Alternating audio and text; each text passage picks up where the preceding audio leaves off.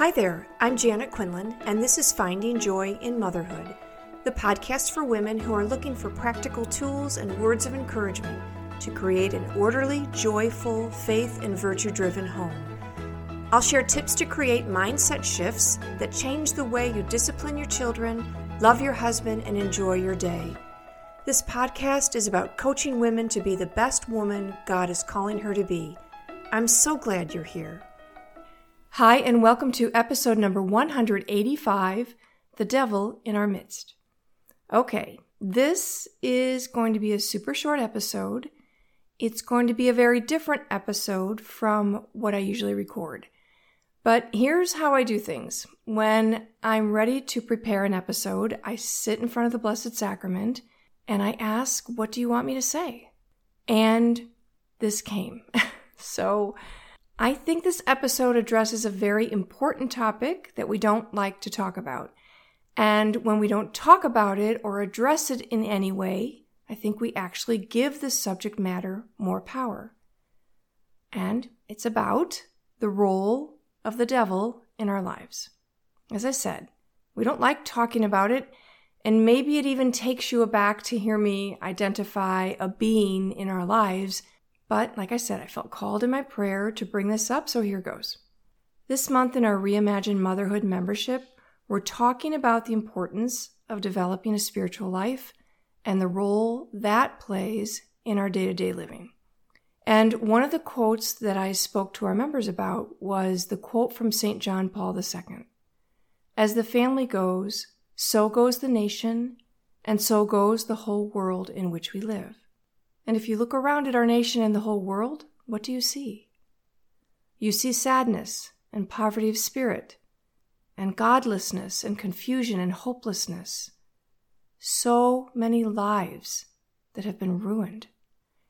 In C.S. Lewis's book, The Screwtape Letters, here's a very interesting quote. And this is the devil speaking. Our policy for the moment is to conceal ourselves. I do not think you will have much difficulty in keeping the patient in the dark. The fact that devils are predominantly comic figures in the modern imagination will help you. If any faint suspicion of your existence begins to arise in his mind, suggest to him a picture of something in red tights and persuade him that since he cannot believe in that, he therefore cannot believe in you. The devil is real, and the whole purpose is our ruination, especially through the family. But he moves in our lives quietly and sometimes stealthily. Do you ever stop to consider how he's moving in your life? in the life of your family to ruin all that is holy and all that you long for, that God created you for? Last weekend, we had five grandchildren over for four days. It was hard and it was joyful. And there was a moment when Michael and I were outside with them while they were running and playing in some pools and a sprinkler that we set up. They were laughing and dancing and shooting water guns at each other when I was overcome with emotion. I thought, this is why we fought so hard to keep our marriage together, to experience the generations of happy, holy, innocent children. Michael and I fought against saying no to material things. We fought against our impatience and distractions against family life.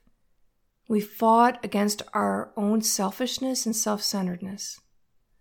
We sacrificed our own pleasure and plans and our will. We lived through some terrible years of conflict between us, but with firmness of purpose, of our why, of keeping this family together, creating a joyful childhood for our children, because we did not expose them to our struggles. And each of us, Michael and I, learning new virtues and saying no to self sabotaging behaviors. We had the grace to see it for what it was many years ago the devil trying to get into our lives and destroy our family. I think we're tempted to stop at the person or action in front of us and blame him or her or that thing for the demise of our marriage and our family life. And it's true, People have responsibility for their actions. But it is the devil disrupting our mission, our goal of a happy, faith filled, innocent family. It's the devil that tempts us to disconnect and hurt the ones we love the most, our family members. It's the devil who lies to us to behave in ways that are unworthy of children of God. And he lurks about quietly. You won't see him. No red tights, no horns, not necessarily spectacular events in your life that catch your attention. Although Michael and I, we had a few of those too. The devil is there. He's quiet. He's there. He's waiting. Another quote from C.S. Lewis Indeed, the safest road to hell is the gradual one, the gentle slope, soft, underfoot, without sudden turnings, without milestones, without signposts.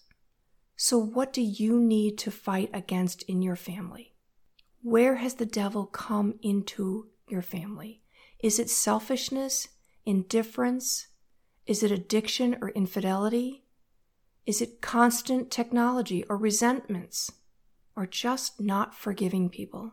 Because these are the ways the devil quietly sneaks into our lives. Wake up. Be on your guard. Don't let the devil quietly destroy all you want in life, all that God has to offer. And what's the most powerful tool you have to keep the devil out of your family? Prayer individual prayer every day, family prayer, together, united, connected every day. Live the liturgical calendar in your home in whatever way that works for your family dynamic. Don't keep your faith to one hour on Sunday, but live and breathe the love of Jesus Christ in your home. Having a sense of holy mission in your family with everyone working towards growing in virtue and holiness keeps us alert and in love. The battle of evil within your family will be your greatest struggle.